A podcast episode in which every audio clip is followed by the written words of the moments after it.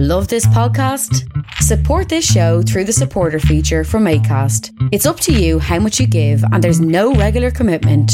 Just hit the link in the show description to support now. Ever catch yourself eating the same flavorless dinner three days in a row? Dreaming of something better?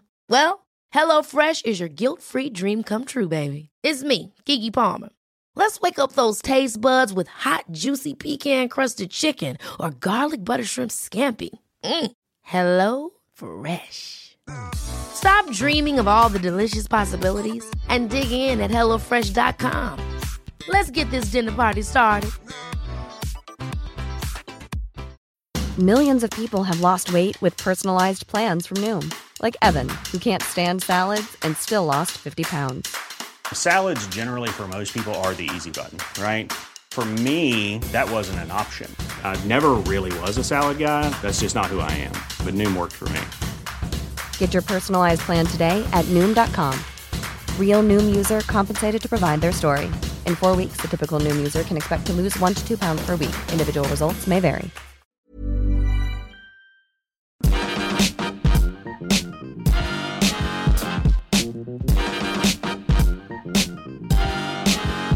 Hello, and welcome to episode 73 of the Partly Political Broadcast. I'm Tiernan Douieb, and just like love child of Bagpuss and an old jar of lemon curd, Foreign Secretary Boris Johnson, I too have made a 10 step plan for a successful Brexit that I would like to unveil on this week's show. So, are you ready? Because here it is.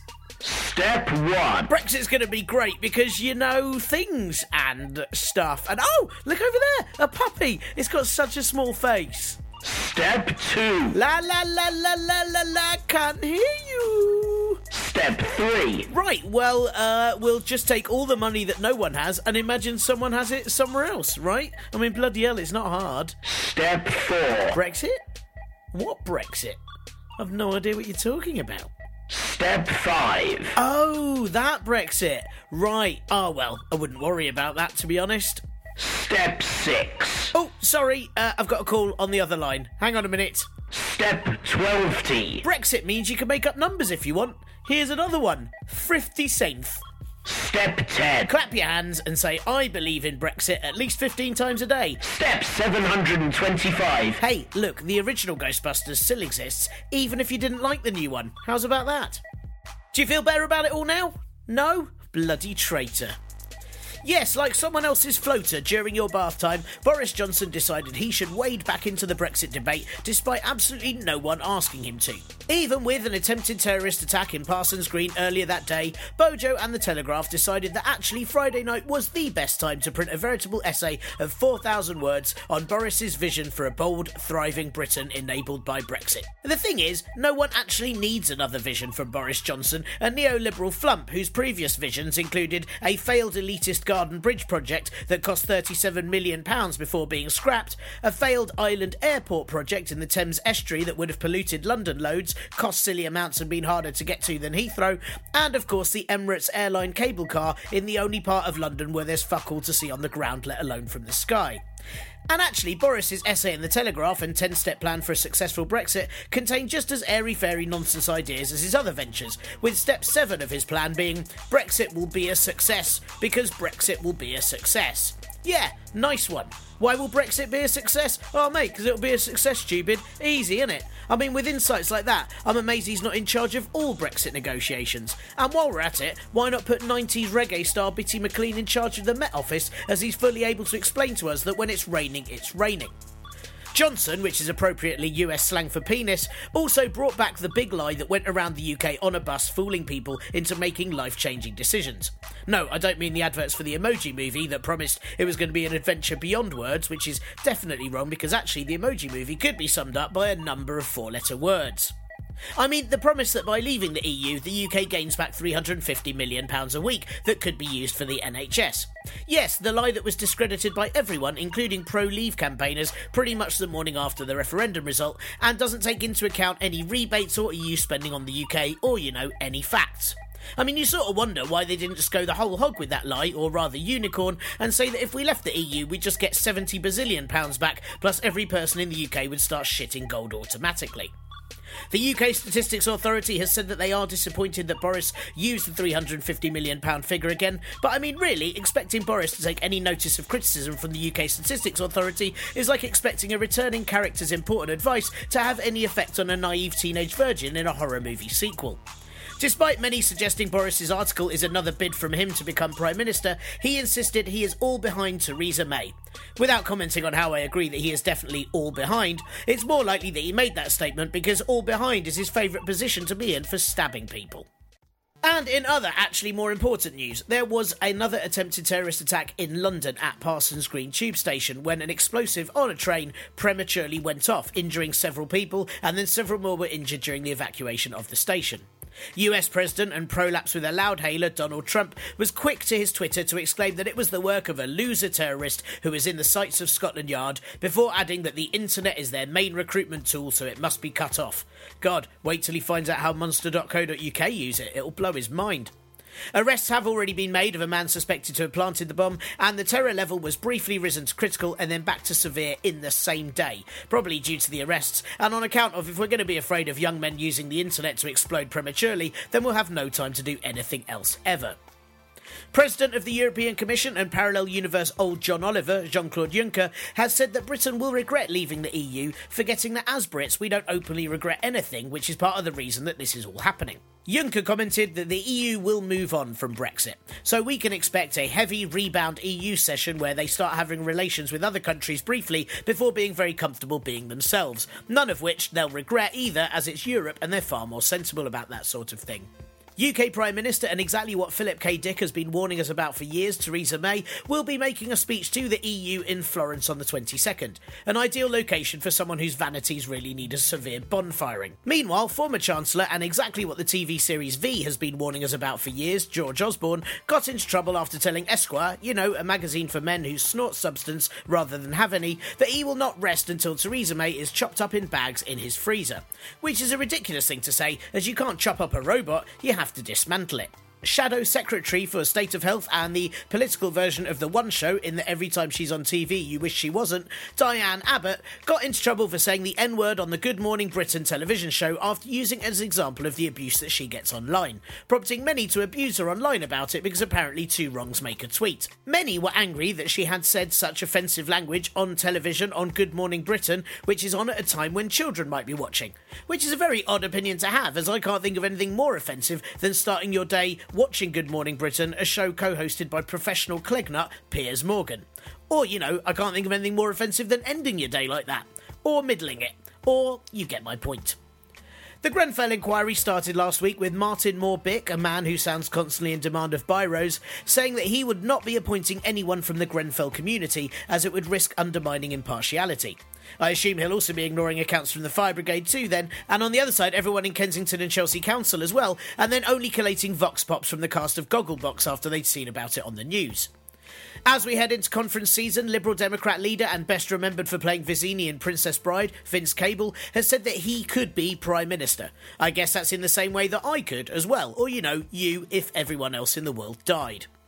And lastly, former White House press secretary and frightened chipolata Sean Spicer made an appearance at the Emmy Awards in the US, prompting much anger that it was normalising his role that he played in the White House, that, if you remember, included outright lying and belittling the Holocaust. However, I'm pretty sure his appearance at the Emmys made Trump very happy, because in amongst awards being handed out to the amazing people of colour such as Donald Glover or Riz Ahmed, who've worked stupidly hard and are now being deservedly rewarded for it, most attention somehow went to a white guy who told fibs and is mostly known for being shit at his job. And if that's not an analogy for America today, I really don't know what is. Oh, hello, you. How are you? Really? Oh, oh dear. Have you tried trepanning? I've heard that helps. Anyway, thanks again for listening to the show, and hello to all the new listeners that joined as of last week, thanks to Parpole Bro being in the iTunes new and noteworthy section again, which is very nice. Um, the show is not new, so I'm hoping that it means we're noteworthy. I guess there is every chance that we're just and. Ugh. Anyway, if you are new and you do have time, do check out older episodes for the interviews, which are all still relevant, and my material on those episodes, which definitely isn't. Um, but they are still all available on Acast or iTunes or Pocket Casts or your mind if you think hard enough. No, Think harder. No, no, no. Think harder. Yeah, there you go. And as I mentioned last week, uh, I am working on a website with proper info on each episode as well, so hopefully that will come along soonish. Um, until then, I will pop all notes and links mentioned in each episode onto the Twitter and Facebook. And mega thanks once again to Cat Day for doing the linear notes for last week's show, which is very, very helpful indeed. Thank you also to Sean for donating to the Patreon last week, which means he can now access an MP3 of my Ed Fringe show, which I'm only going to leave on there till the end of the month. So if you fancy that perk slash punishment, uh, head to patreon.com forward slash parpolbro. Or if you just want to send me money with no reward, like a Samaritan of the pod world, head to kofi.com, that's ko-fi.com forward slash parpolbro and buy me a coffee. Um, not really buy me a coffee, actually. It's give me the money equivalent to a coffee, as sending a coffee through the post would be very tricky. And I'm not sure that my postman would be remotely happy. Although, considering what time of day he usually gets my post to me, it will be fairly cold by then anyway. Um, but look, if you can donate, uh, it all really does help. And um, as I mentioned before, I have used some of your donations to get my ticket to the Labour conference, which I'm going to next week for one whole day. Uh, and I'm going to try and get some recordings there if I can. Now, some people have asked me online why I'm only going to the Labour one and I'm not going to the Conservative conference. Um, and the answer to that is because it is tons more expensive, which I can't afford because not enough people donate. Um, but also because either I need a press pass or I would have to become a Tory party member, um, which I think would be very funny for about five minutes and then really despairing for every second afterwards. Um, and obviously, I'm not going to the Liberal Democrats uh, conference for the same reason that no one likes going to a comedy show, you know, if they're the only people in the audience. Of course, uh, if you can't afford to donate, then please, please, please do give the show a review on iTunes or Stitcher or just tattoo it on your leg. And yeah, I ask this every week, and yes, it's boring, but until I get every possible review by every human being on the planet, yes, International Space Station crew, you are exempt, even though I know you have great Wi Fi, um, then I will keep asking for reviews as it really, really does help get more listeners along. Huh, and that is it for admin this week. Quite a brief one. Um, if you are one of the handful of people who listens to this in Ireland, or one of several people that listen to this in Northern Ireland and want to abuse the current lack of border until it disappears with Brexit, um, I'm in Dublin at the Dublin Fringe on Friday and Saturday doing uh, kids shows there with Beck Hill, and also Onshore on Friday night with Beck Hill doing our solo shows. If you fancy coming along to either of those things, um, and then I'm going to be at Cork at the Cork Fringe on Sunday with very much the same stuff. So that should all be a lot of fun. Um, however, it does mean that next week's show may be a little truncated one, as I'm not going to be flying back to the UK till the Monday, which is the day that I normally do this thing. Um, but I have got an interview booked in, so there will at least be that. Hooray for the food for your ears! I shall not let you starve. Um, on this week's show, I'm talking to Dave Powell from the excellent podcast Sustainababble, um, and we're talking all about natural disasters. No, not my comedy career, the other type. Uh, and also, there is a little look at Germany before their upcoming Bundestag elections.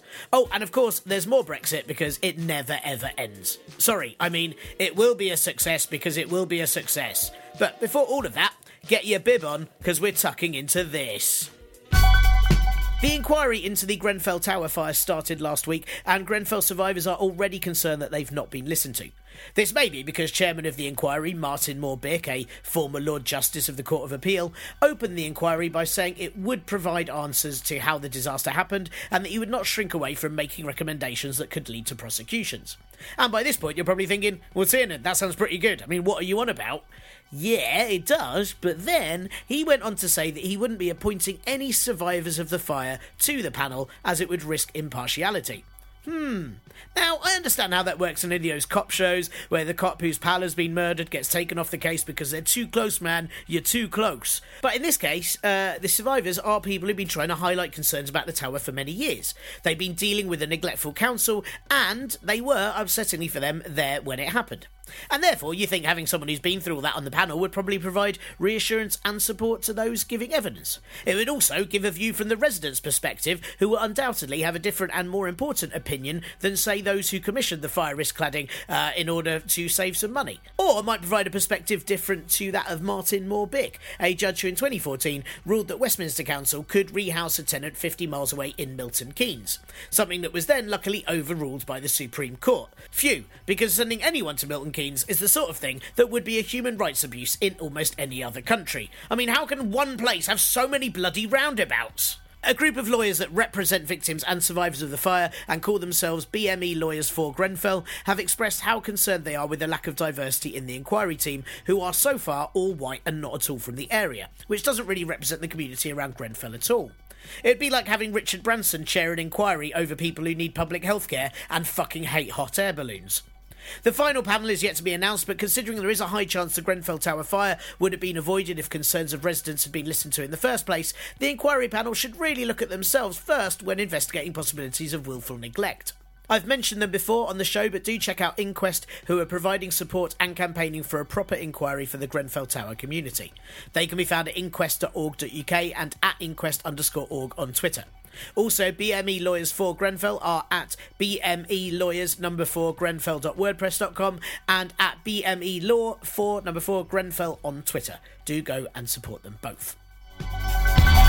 Home Secretary and cross between Super Nanny and Darth Vader, Amber Rudd, was accused of contempt of court this week. And no, this isn't just because I'm sure she likes to march around shouting, I am the law. Instead, this is due to Samim Bigzad, a 22 year old asylum seeker who was living and caring for his father in Ramsgate, Kent, until he was suddenly flown back to Afghanistan, despite a High Court injunction forbidding that that should happen because it would put his life in danger.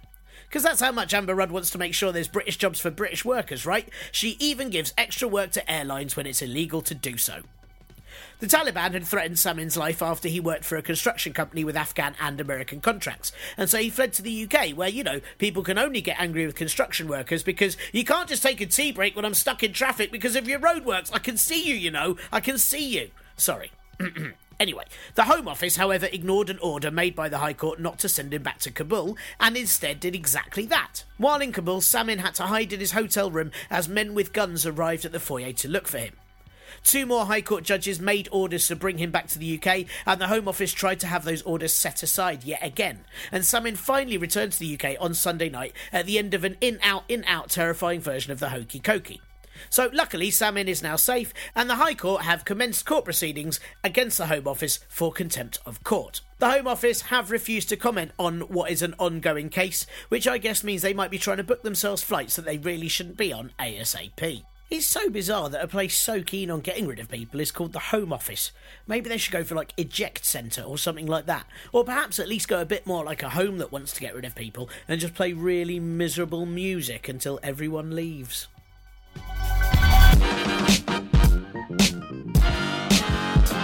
If you only ever watch Hollywood films, you'd be forgiven for assuming that natural disasters are an excessive and exhausting way to find the love of your life, or, you know, rebuild your estranged relationship with your scientist father. However, in reality, they aren't particularly useful for either of these things, and instead seem far more effective as nature's way of telling a bunch of people that they really need a swimming pool in their homes. You know, if you still have a home after the hurricane, earthquake, tsunami, or swarm of locusts is done with you.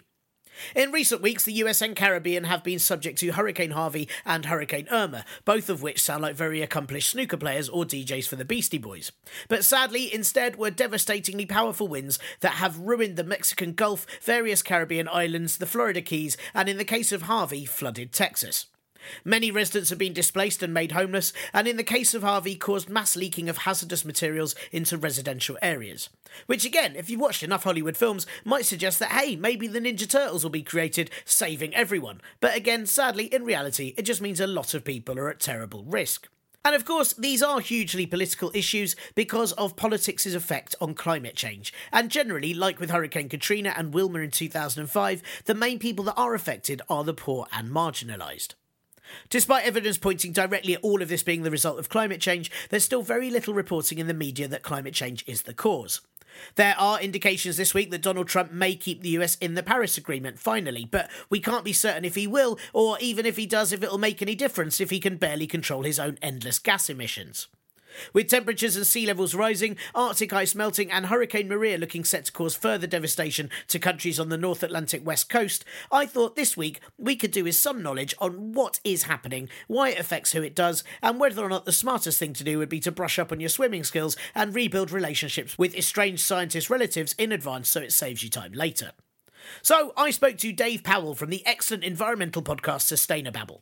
Dave is the environment lead at the New Economics Foundation, and long-time listeners may remember him from all the way back to episode 10 last year when I spoke to him about the then budget's effects on the then environment.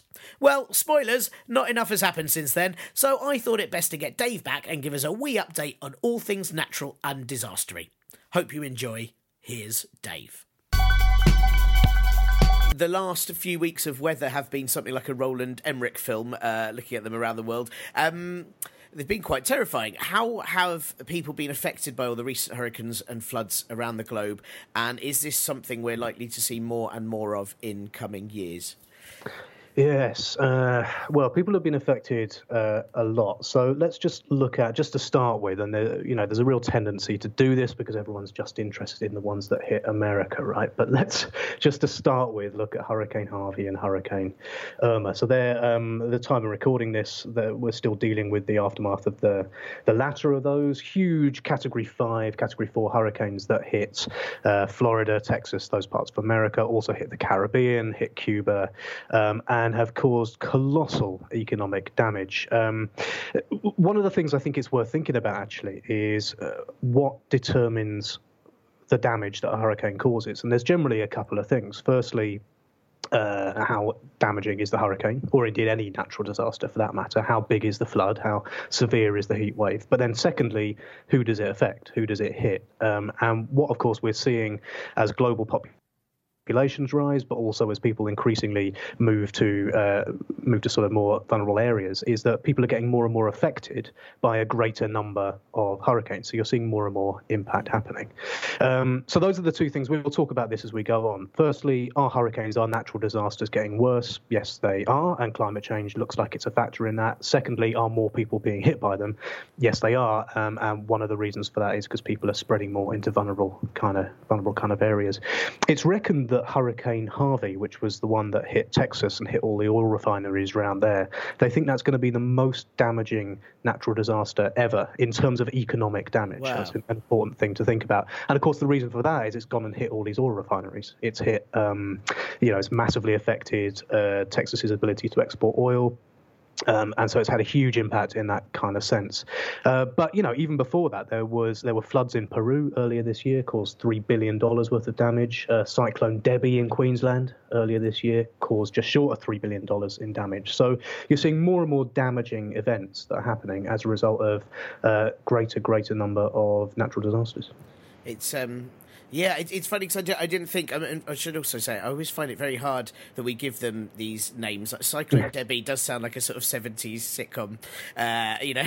but but um, so I, I didn't realise that we take into account all the damage that then is caused by the effects of the hurricane rather than the immediate damage. Uh, you know, I mean, so so for example, are we also looking at with Hurricane Irma? Um, I've seen the pictures from NASA that they've taken away all the fauna and the uh, greenery of, from a lot of Caribbean islands. Is that then taken into account as you know that the regrowth of that or, or lack of that's taken into account as hurricane damage as well? Is it?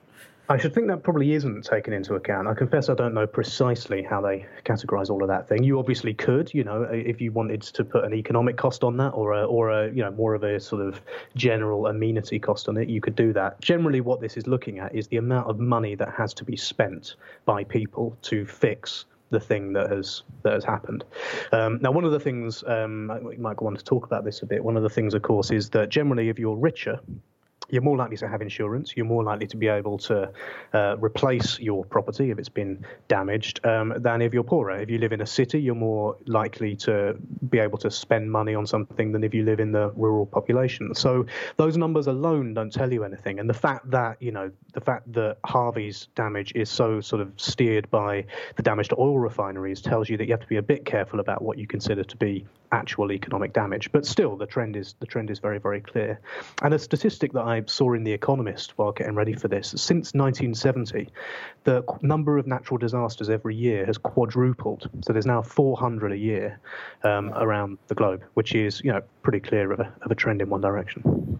Yeah, that's terrifying. So, I mean, let's just uh, come to that for, for the moment. We'll, we'll, come back to climate change in a second. But uh, these uh, something I've seen mentioned that I, I, don't think a lot of people think about is natural disasters do have unequal impacts, don't they? And it does affect uh, people from poorer countries far more than those who aren't. And you said so. Is that mainly because of insurance costs and things like that, or is there other reasons as well? Yeah, well, this is one of the things to really uh, to sort of take a bit of a step back and look at natural disasters and what they actually are. I mean, what they generally are is a disruption to areas where the bits that are the most stressed, the bits that are the most marginal, the bits where life is already a bit touch and go, um, suddenly get you know hit with huge wave of new pressure, literally in some cases. So, what you are going to see from a natural disaster, kind of by definition, is that if your house is less well built, if you live in a less, uh, the infrastructure in your place is less good, if the disaster response is less good, if there's less social protection, all of these things, which we know across the world are, you know, poor people just suffer more. There is environmental injustice. There isn't enough. There is rampant inequality in the way the world works. And natural disasters just kind of exacerbate that not only that, but generally, when a disaster has kind of been and gone, uh, look at somewhere like New Orleans. You know, the people that can ship out, ship out, but the people that can't stay behind. And so, what you get over time, you know, you'll get people who can afford to build big sandbanks around their around their properties, continuing to do so. You'll get people who can move inland, afford to do that, continuing to do so, and the people that can't will stay there. So, kind of just at a conceptual level, it makes it makes perfect sort of sense, really. Mm. Um, and what I think is particularly interesting as well, I mean, I, I, was really struck by the coverage around, and this is not a surprise really, but look at the coverage around Harvey and Irma, the, the two recent hurricanes. Pretty much the only stuff people are really interested in is either when it hits, you know, in Western media anyway, either when it hits America, which of course makes for, you know, great coverage, particularly with Donald Trump and his views on climate change, or recently in Britain when it hits British territories.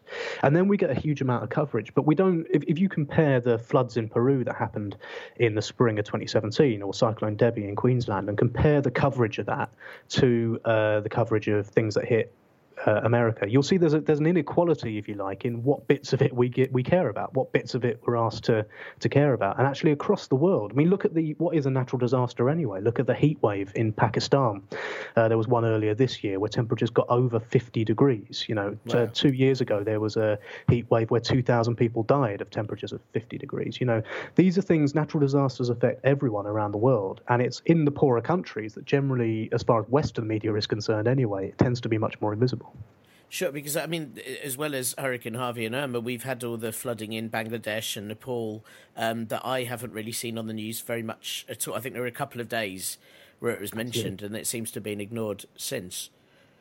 Yeah, that's absolutely right. And um, that tells us as much about uh, one of the things about natural disasters. It tells us as much about how we run our society, the things that we're interested in, the stories that we tell, as anything else. You know, and you can look at things like coverage of elections to see that we're far more interested in elections in America than we are elections in Peru. Similarly, we're far more interested in natural disasters in America than we are natural disasters in Peru. But around the world, you know, this is a global a global issue, um, and it's only on the rise.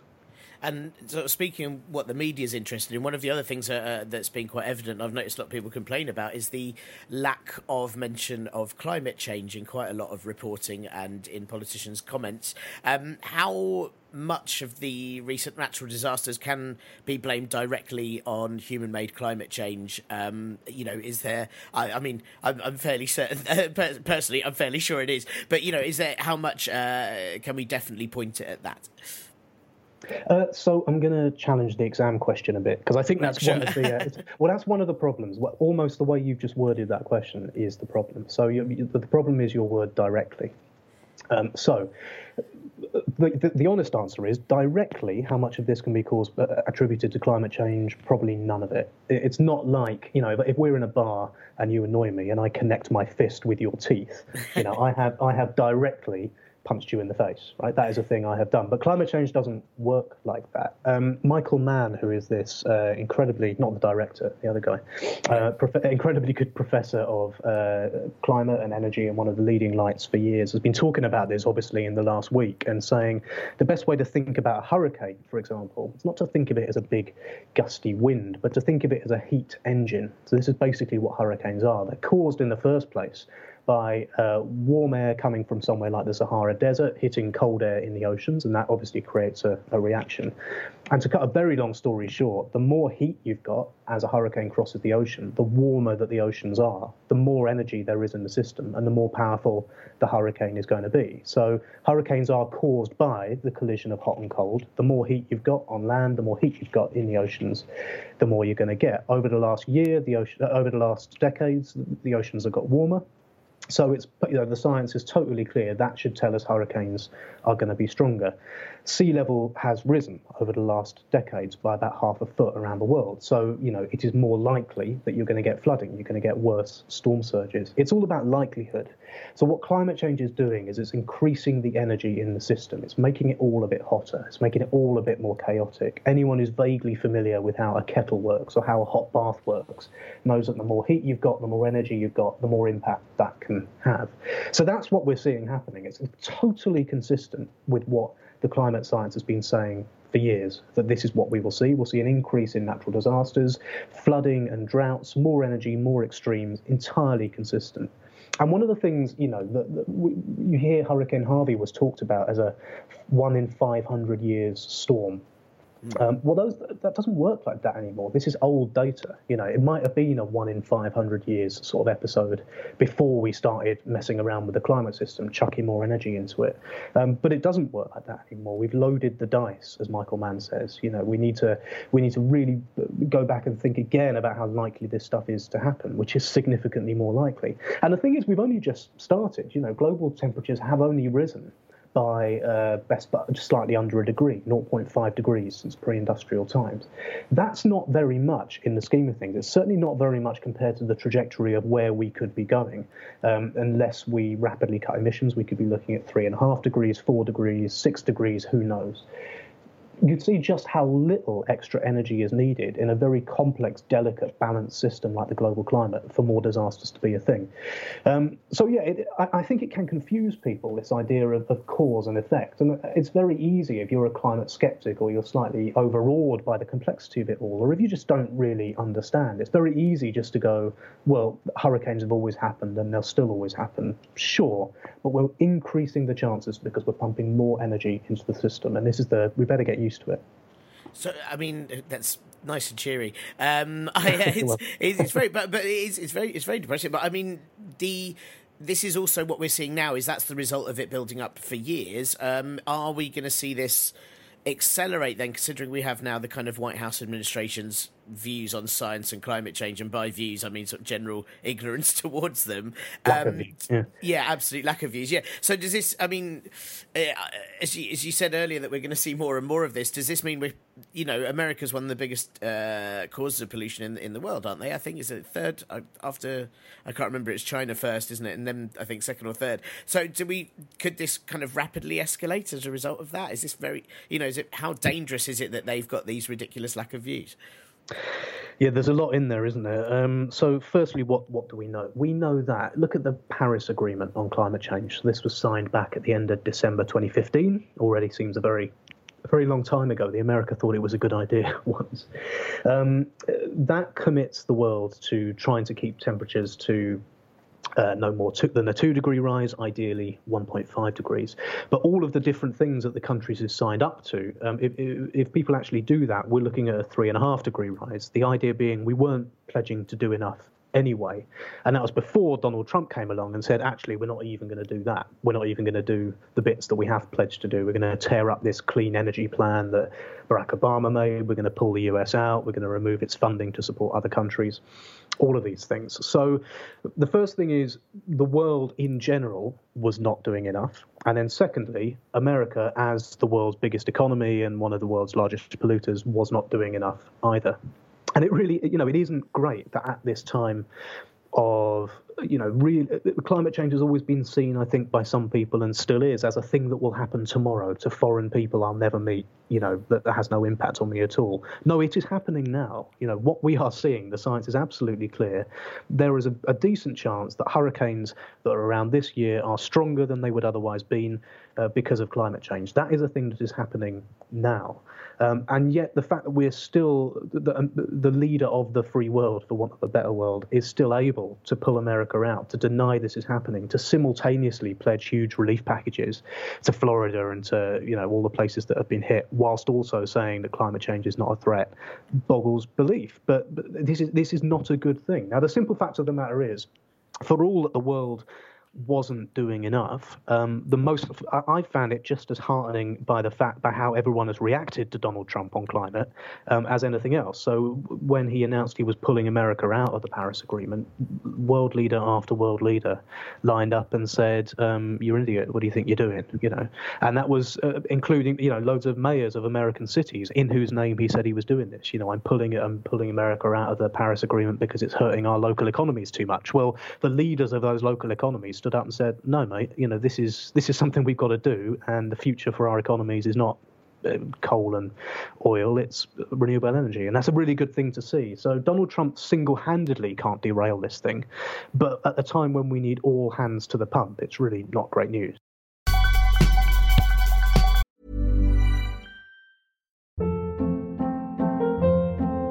Hold up. What was that? Boring. No flavor. That was as bad as those leftovers you ate all week. Keke Palmer here, and it's time to say hello to something fresh and guilt-free. Hello Fresh. Jazz up dinner with pecan-crusted chicken or garlic butter shrimp scampi. Now that's music to my mouth. Hello Fresh. Let's get this dinner party started. Discover all the delicious possibilities at hellofresh.com. Hey, it's Ryan Reynolds, and I'm here with Keith, co star of my upcoming film, If, only in theaters, May 17th. Do you want to tell people the big news? All right, I'll do it. Sign up now and you'll get unlimited for $15 a month in six months of Paramount Plus Essential Plan on us. Mintmobile.com slash switch. Upfront payment of $45 equivalent to $15 per month. Unlimited over 40 gigabytes per month. Face lower speeds. Videos at 480p. Active Mint customers by 531.24 get six months of Paramount Plus Essential Plan. Auto renews after six months. Offer ends May 31st, 2024. Separate Paramount Plus registration required. Terms and conditions apply if rated PG. I'm Sandra, and I'm just the professional your small business was looking for. But you didn't hire me because you didn't use LinkedIn jobs. LinkedIn has professionals you can't find anywhere else, including those who aren't actively looking for a new job but might be open to the perfect role, like me.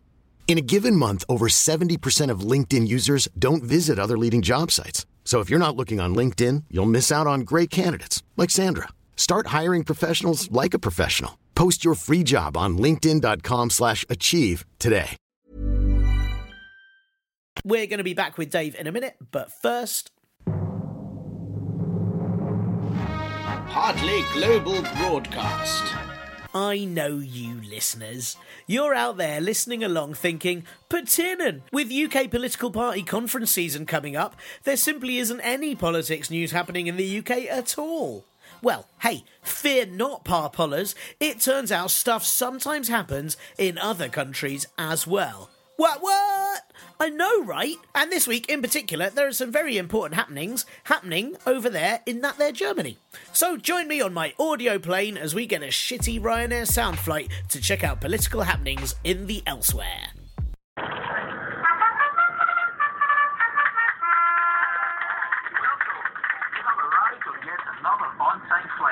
Wow, that was just audio and yet still so uncomfortable and irritating. Still, you do get what you pay for. So, Germany, home of the worst and best of Europe. Do you see what I did there? See, my C in German GCSE was totally worth it. Sehr gut, in fact. Okay, I will stop now. Germany's federal election is on September the 24th, where German citizens will vote to elect members of the Bundestag, the sort of equivalent of the House of Commons, except with a much better name that makes it sound like a big lads' weekend. Alright, lads, who's ready for the Bundestag?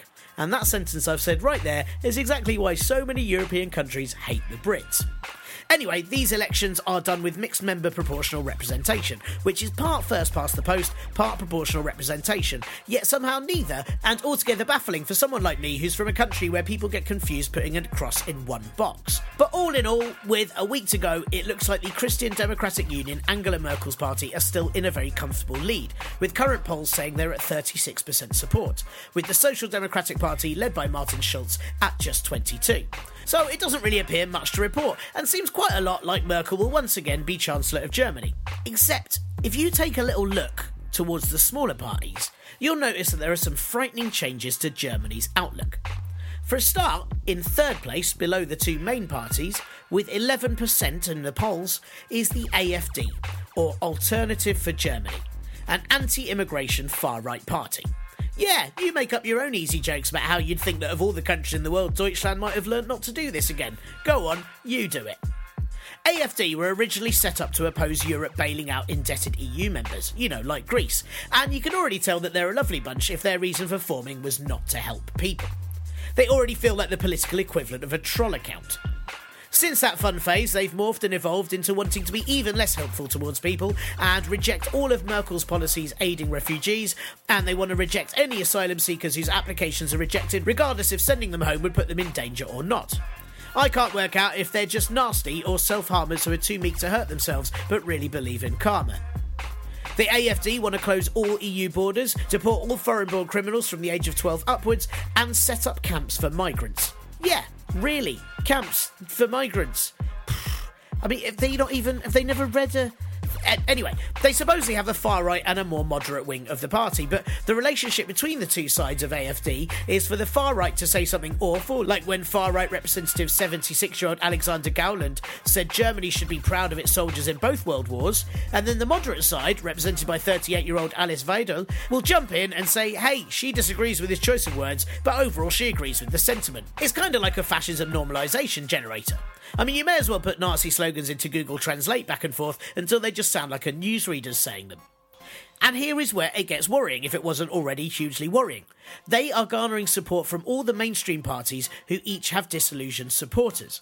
Left wing voters want more workers' rights, right wing voters want less immigration, and neither find those things with the CDU or SPD, and so they're turning to populists like AFD instead. Is this all sounding familiar? Well, because if it doesn't, then bear in mind that constipated hate newt Nigel Farage, known for passing between arseholes like the game piece in fart tennis, went to visit the AFD and announced his support for them last week, which is odd because I thought he was very against European unions. Though, to be fair, Farage's appearance there did mainly seem to be to complain that Brexit wasn't being mentioned enough in the German election. Because again, he's obviously changed his mind about politicians from other countries meddling elections they have absolutely fuck all to do with.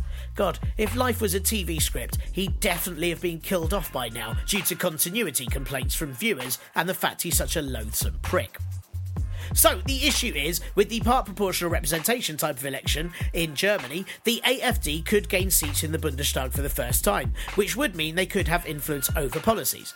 And an even bigger worry than that is that even though Merkel is looking set to win this time, it's very likely going to be the last time she runs as Chancellor, meaning that unless an obvious contender arises, there could well be a power vacuum in Germany in four years' time. And much like when you're doing the hoovering, horrible creepy crawlies get sucked into a power vacuum. Not to look at Germany's history too much, yet again, as us Brits uh, want to do pretty much every bloody football match and more, but you know, there was a power vacuum in Germany in 1933 as well. But, but, but, but, look, look, it's not all doom and gloom. Because just beneath AFD in the polls are the Left Party at 10%, the Free Democrats, who are a very business friendly party, at 9%, and then the Greens at 8%. And more importantly, proving very popular with young people are a party called Die Partei, or The Party, which sounds a lot less like a threat to other politicians to our English ears. They were set up by editors of a satirical magazine, and they started getting attention in 2014 when one of their members was elected to the EU Parliament. Die Partei have some very fun, silly policies, such as tackling the gender pay gap by paying all managers according to their bra size. And they class themselves as a sort of progressive populist party. They took over various defunct AFD Facebook pages to show how they'd use bots to reach voters, and they changed all the Facebook page names from things like Love of the Homeland to Love of Hummus, and then demanding that users of the group follow their very strict rules, such as all criticism of Muslims must be directed towards Mecca. And while Die Partei are not expected to reach the 5% of the vote needed to get seats in the Bundestag, they do now have over 25,000 members as a party, which is just under the 26,000 membership of AFD. Considering that Die Partei are appealing to younger voters too, there is every chance that by four years' time, if they keep going, they could hit that 5% as those younger people can finally vote. And as Die Partei candidate Nico Semsrott says, the AFD is built on hate and we are not. Hate and laughter are the exact opposite. We are the serious populists, the good ones. And if kindness and a sense of humour isn't promising for the future of Germany, I don't know what is. Saying that, I don't really agree with their views that hate and laughter are the exact opposite. I mean, if we all laugh at hateful, hateful Nigel Farage, isn't that the best of both worlds? I'll report back on the results in a couple of weeks' time, but until then, viel Glück Deutschland! And now, back to Dave. Uh, this is probably quite an impossible question, really, uh, because how does anyone get into the mind of people like Trump? But why do you think there's still a resistance now to accepting that climate change is happening? I mean, because surely there comes a point where money isn't that useful against a hurricane, you know, or against an earthquake. well, um, it, is if, you, yeah. it is if you make a big enough house out of it. I think you can probably, you know, if you make papier-mâché out of all of that, all of that money, you could probably build quite a strong.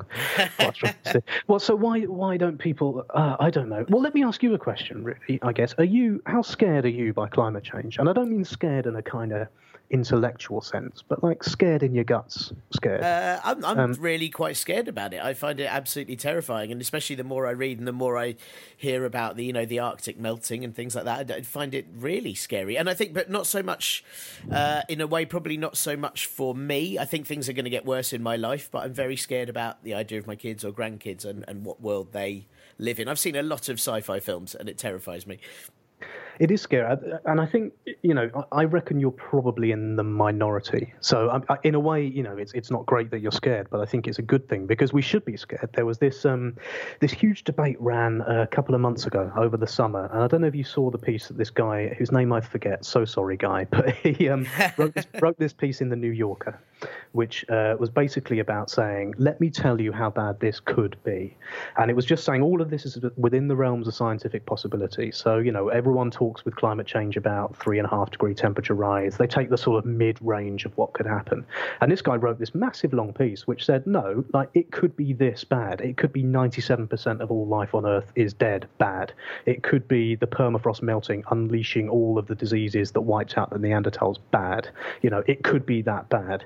Um, and and basically said, sorry to have to tell you this, but you know, you're not scared enough. Was essentially his point. You know, there is a, a material possibility that what we are doing doing to the planet could wipe us out. Um, and his argument was, we need to talk about that. Why don't we talk about that? And then this huge debate raged with people going, oh, you can't scare people. You can't say things like that. How are people supposed to react to to that kind of information.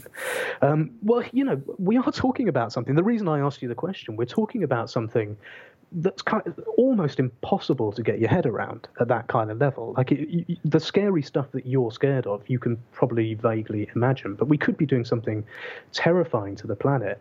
And I think at a very basic level, I'll talk in a second about the politics of it. At a very basic level, I think our tiny little mushy monkey brains are just not very good at thinking about that kind of thing. I think, you know, we're programmed to look at whether or not there's a tiger in the tree. We're not particularly interested in whether or not that tree is going to be here in 20 years' time. That's the kind of way that we that we think about stuff some people, I think, um, are you know are, are, perhaps you know worse at dealing with that than others. And one of the great great shames. I do think it's a shame. And when the book is written about the history of climate science and climate change and how we did it um, or didn't do it, we'll look at how did this become such a partisan thing? How did it become a thing in America that if you are right wing, you somehow have to think climate change is a hoax? How did that happen? I was doing an, a, a, debate. Al Gore was over um, in the UK about three weeks ago, launching his new film, uh, an inconvenient sequel about climate change. And the only thing that, you know, they wheeled out all of these Republican commentators to debate against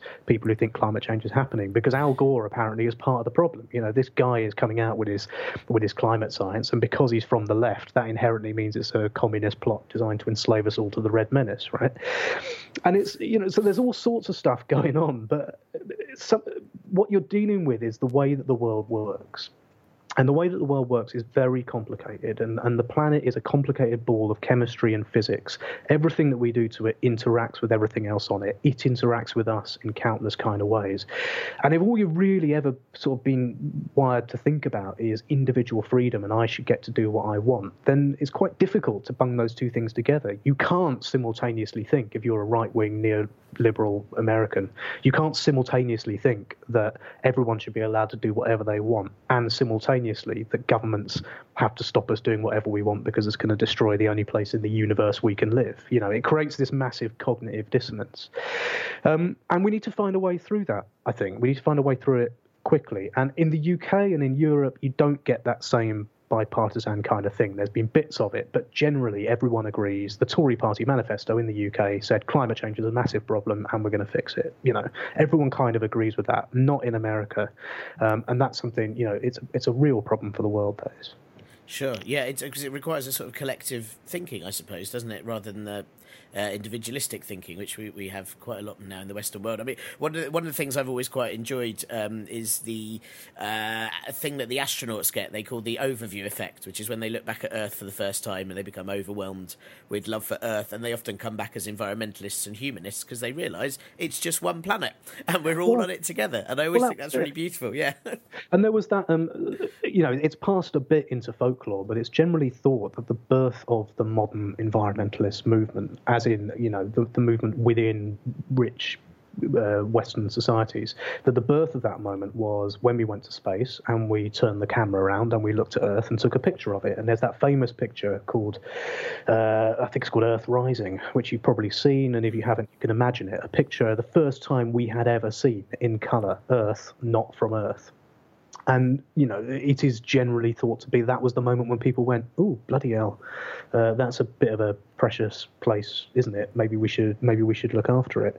Um, and it is definitely the case that you know th- th- this is very much a kind of rich westerny sort of perspective. It's definitely the case for the majority of people in the world, the vast majority of people, the people who you know are the ones who are really affected by environmental change.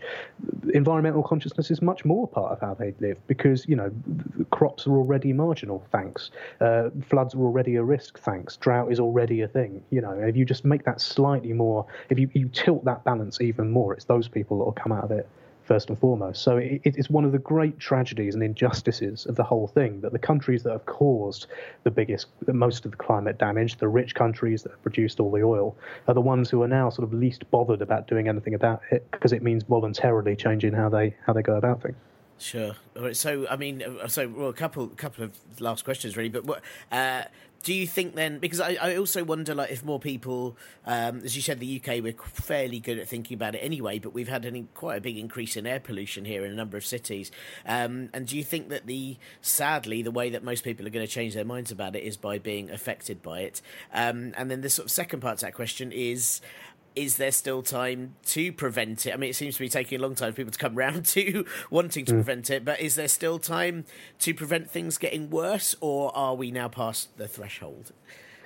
Ooh, heavens! I'm going to do the second one of those. Okay. Um, can we prevent? It depends what it is. In a way, this is back to when you were asking me about uh, does climate cause um, hurricanes? It's not. It's not as binary as that. So the whole thing is a continuum, right? What we we, we do know that if the world stopped emitting all greenhouse gases now, we would still get more climate change because the way the gases work, you know, as anyone sort of understands the chemistry of the greenhouse effect, is that there's stuff already up there which is going to continue warming even if we don't put any more up. So we know that, um, but we also know that every shred of greenhouse gas less that we emit means less energy in the system, means less chance of risk, less chance of runaway stuff. Uh, people have always picked this. This two degrees um, target is the one that's generally sort of held as that's a good idea, not to let it go past that. You know, is it 1.9 degrees? Is it 2.1 degrees? This is it, it's a sort of nice, convenient round number that's just designed to get people thinking that two degrees is probably better than three degrees, which is probably better than four degrees, which is definitely better than five degrees. You know, so th- that's the question. It's not like is it are we going to get it or are we not going to get it? We have already got it. It is already here. It is already happening. We're probably going to get some more of it. What we absolutely don't want to happen, and this is the thing, is at the moment, the things that we're seeing, as far as we understand it, are more energy in the system, but the system is still basically working in the way that it should. So you're getting more natural disasters, more droughts, more floods, but that pretty much when things return to, you know, quote, calm, things work as they did before. What you don't want to get to is this thing called tipping points, which is basically, let's take an example of the per, uh, permafrost in Siberia, for example. Underneath that is enough methane to make everything we've already put into the atmosphere seem like child's play. A colossal amount of methane lies buried underneath something that's supposed to be permanently frozen, permafrost. But if that melts and we're starting it, starting to see it melting, then we start to have runaway effects. You know, if snow leaves the Arctic and exposes the dark rock, uh, the Antarctic, sorry, and exposes the dark rock that's underneath it, you've got a much less reflective thing happening. More heat's going to be absorbed, so you start to get the tipping points that way. So that's the trick: is keeping it down below the level at which the thing still works in a way that supports life on Earth, even if it's more difficult at the extremes. So that's what we've got to do: is just you know every shred that we can do, let's do it. Let's not obsess about is it happening or not. Let's just get on and do it. And in answer to the the other part of your question, I mean, I think we need everything. There's at least sort of seven different things we need to sort out if we're going to do something about climate change. So we do need to get all the laws and things right, and we need to make people do stuff that they're not currently thinking about. But also, yeah, look at things like air pollution. You know, one of the main reasons that China is doing so much on climate change, and it really is, you know, huge amounts of green investment going in over there, world leader in electric vehicles, those sort of things. One of the main reasons for that isn't just the climate point of view, but because their cities are so foul that the air kills people. You know, much worse than we've got over here, and we've got pretty terrible air over here as well. Um, and one of the reasons for that is that this is also complicated. You know, there's that great image, um, uh, this cartoon that's been doing the rounds now for you know 20 years in environment circles of someone at a conference uh, giving a presentation saying oh sorry we got climate change wrong. It, it's not happening. Don't worry about it. And someone at the back stands up and says wait a minute. You mean we cleaned up all the air saved the forests protected the oceans and got cleaner transport for nothing you know? The point is that what what the things we have to do to fix climate change are also things we have to do to make our cities greener and make our airs clean, air cleaner and deal with urban sprawl and all of these sorts of things. So a bit of me thinks we need this radical ecological awakening where people really understand that we are part of this system and the system is part of us and that we're not somehow God's species that's separate to it. And I suppose we do need a bit of that, but frankly, we also just need whatever works. You know, we need the economy to start uh, taxing fossil fuels properly. We need the law to reflect it. We need people's behavior to change. If people are motivated to do something about climate change because it's in their own self-interest, well, you know, I'd rather they had it for the collective good of humanity. But right now, I just take anything because I think that's kind of that's kind of where we're at. And ultimately, this is all in our own self-interest. And ultimately, it is air pollution is ultimately the same thing as climate change, not scientifically, but from the point of view of we cause damage through what we do that affects other people. Maybe we better not cause that damage. Yeah, yeah, it's I've, I've always been baffled by the the argument against tackling climate change simply because I think even if you don't believe in it, surely you would like cleaner water, cleaner air, a nicer environment around you and your individual life. Um, it's sort of, uh, yeah, I find it very bizarre to, to not want that for yourself, uh, if nothing else. Um, uh, uh one last question for you, uh, just to finish, um, as I ask everyone on this podcast, and I think I asked you last time you were on, um, apart from yourself, obviously, and probably non non director Michael Mann, um, who else should people look up or follow for current info on climate change issues and natural disasters and things like that. Who who do you follow? Who do you recommend? Well, well, obviously, listen to the UK's finest comedy environmental podcast, Sustainababble, which is out every week, and that's a good a good place to start. Um, I always I, I, love the work of Bill McKibben, whom, who's this veteran environmental activist and author. He's one of the people who he writes so powerfully and persuasively on this stuff. He's actually written a really great piece about natural disasters. I think if you just Google Bill McKibben, Natural Disasters, and find the most recent thing he's written, when he makes the case incredibly powerfully and poetically that says, no, this is happening now he makes a case. He talks about um, parts of the recent uh, of Hurricane Harvey. Parts of that was a one in half a million year event. You know, in some places it was so unprecedented that it has to signify a new kind of normal. And he does it also brilliantly. So I, I do recommend his stuff. Um, I recommend Naomi Klein, who's doing some really great work on this. And actually, what's really good about this is the more you read people like Michael Mann or Naomi Klein or Bill McKibben, uh, you, realize that actually in America the, the view that we might sometimes get over here that it's all you know uh, Donald Trump and his fellow uh, neoliberals just running things. Actually, it's you know he is in the minority even over there, you know, and and that there are huge amounts of people in America and around the world telling it like it is, but telling it in a way that inspires urgency and that and agency and inspires us to do something about it. Huge thanks to Dave for having that fascinating, if occasionally terrifying, chat with me. And um, that is the problem with any interview about climate change, is that afterwards you generally just sort of panic about how awful it all is and how everyone's going to die and how difficult it all is to handle. And then you spend the rest of your day eating dinner with a horrible feeling of ominousness over you until you forget about it. That's what I do, anyway. But of course, everything David said is exactly why it's very important to swat up on it, put pressure on your MPs and people who can actually do something about it, and generally stand up for people like me who aren't very good at swimming. If you would like to hear more Dave, and why wouldn't you, then do check out his excellent, excellent podcast with Ollie Hayes called Sustainababble, which is uh, a weekly show all about environmental solutions, but they do it in a very, very fun and interesting way. Uh, they have just come back from their summer break, and the first episode back is a fascinating interview with documentarian and explorer Bruce Parry, who did that brilliant Beeb show Tribe a few years ago. Do check it out. Um, Sustainababble can be found on iTunes, Stitcher, and all of those podcast things, uh, and you can also find it on Twitter at the Babble Wagon. And Dave's personal Twitter is at Powell DS, so do check that out too. Uh, also, the people that Dave recommends following are Bill McKibben, who is on Twitter at Bill McKibben, that's M C K I B B E N, and non director Michael Mann, who is Michael E. Mann, M A N N, on Twitter too. And as I say every bloomin' show, if you have someone you'd like me to interview or something you'd like me to interview people about, then please, please, please do let me know. And thank you to both Leo and Emma for sending some excellent suggestions that I am looking into. Um, if you have excellent suggestions as well, or even just okay ones, then do let me know at ParpolBro on Twitter, the Partly Political Broadcast Group on Facebook, or partlypoliticalbroadcast at gmail.com. Or, you know, put it in a 10 point plan and release it in a major paper while something more important is happening, and I'll probably read it as a welcome distraction at being angry with something else instead. Again, email is probably easier. Brexit fallout! Brexit fallout! Brexit fallout! While writing this week's show, it was reported that Oliver Robbins, the top Brexit official at the Department for Exiting the European Union, had left his post. Yes, the man in charge of leaving leaves, leaving leavers with a lack of um, leadership, probably.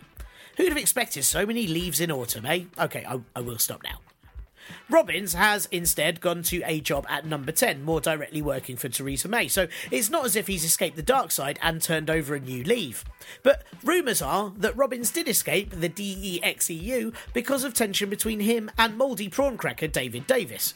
Which does make sense, as Davis seems like the sort of man that could make the Dalai Lama need a stress ball. But what's really worth noting is Robbins' resignation follows the departure of several other important figures in the Brexit department, including Lord Bridges, who left after the June election, and has recently stated that the UK must be honest about the complexity and scale of leaving the EU. So, you know, I'm sure he was super pleased to see Boris explain it'll all be okay, because it'll all be okay. Though, to be fair, the only complexity of scale Boris understands is when he's trying to find the correct foundation for his lizard skin. So here's the thing though with Robbins leaving and the others is what state does that mean that the Department of Exiting the European Union is in now? Is there anyone left who actually has a clue what they're doing? And is this also an indication of rats leaving a rapidly sinking process? Have we been assuming this charge towards a hard Brexit and crappy bravado at the EU was all idiotic waving when in fact it was just a mass drowning? It would mean, if that was the case, that you could look at Boris's article on Friday as perhaps an attempt to get fired from his post as Foreign Secretary before several gallons of shit hits the industrial fan. I mean, why else would he bring back the £350 million figure, which has been hugely, hugely disputed? And in fact, let's just quickly get this straight if you didn't know it already. I have mentioned it in a previous episode, but this idea that when we leave the EU we'll get £350 million towards the NHS, well, here's the thing. In 2016, the UK paid the EU £13.1 billion to their budget as agreed. EU spending on the UK that year was £4.5 billion, so that means we've only given £8.6 billion. There's also about £1 billion that we give the EU for the private sector that go directly into research budgets that often benefit UK based companies. So after all that, if you add it all up and minus it away, the UK gives the EU about 120 million pounds a week, or 17 million a day, or per person 26p a day, which is about the same price as a penny sweet will be once we leave the EU due to crazy inflation and unaffordable exports. Of course, we could all give that 26p each to the NHS, but it's not up to us, and chances are there'll be other areas of infrastructure that will now really need help without EU funding. You know, like all of South Wales. Some other choice bits of shit in amongst the shitcorn in Boris's article include allaying concerns about car manufacturing in the UK by saying traditional car companies will vanish within 20 years due to automated cars anyway.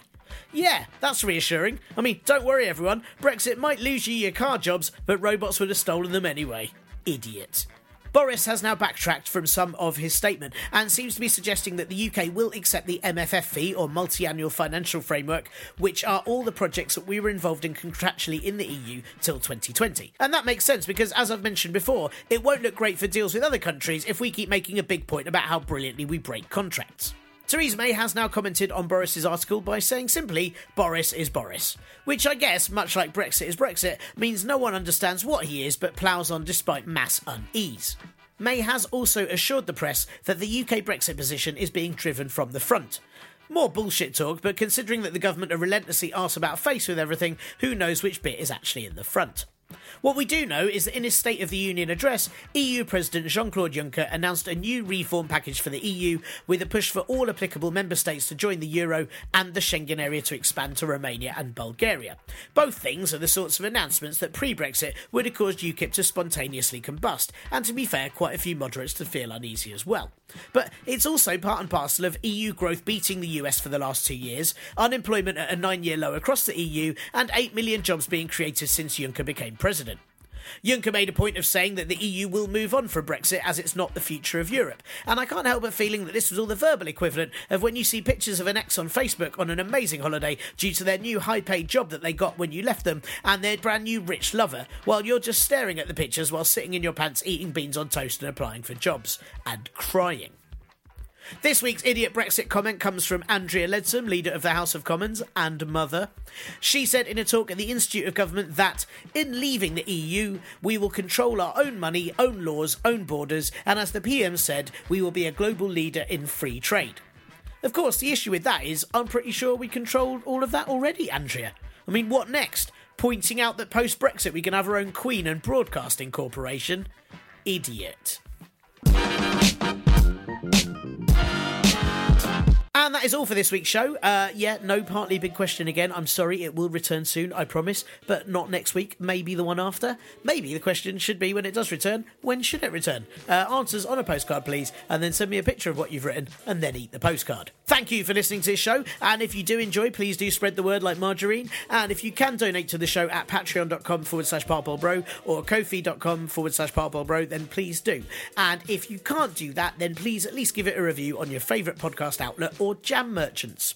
Thank you, as always, as well to Acast for hosting the show and to my brother, The Last Skeptik, for all the music. Um, his album is out end of September and is called This Is Where It Gets Good and features guests such as the amazing Kojey Radical. Um, and you can pre order that album now from iTunes and all those places. Um, and also, uh, he has a podcast called Thanks for Trying, which uh, the next step is going to be with Doc Brown and Chabuddy G. So do check that out. It is brilliant.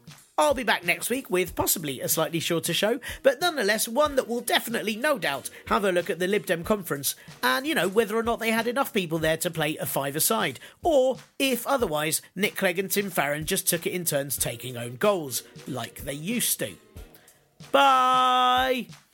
This week's show was brought to you by the number 350 million, which is both the amount of years ago the Carboniferous age was, when spineless creatures wriggled the earth before evolving or becoming extinct, and it's also the amount of pounds referenced in a dangerous lie that won't go extinct despite being only ever mentioned by a spineless creature.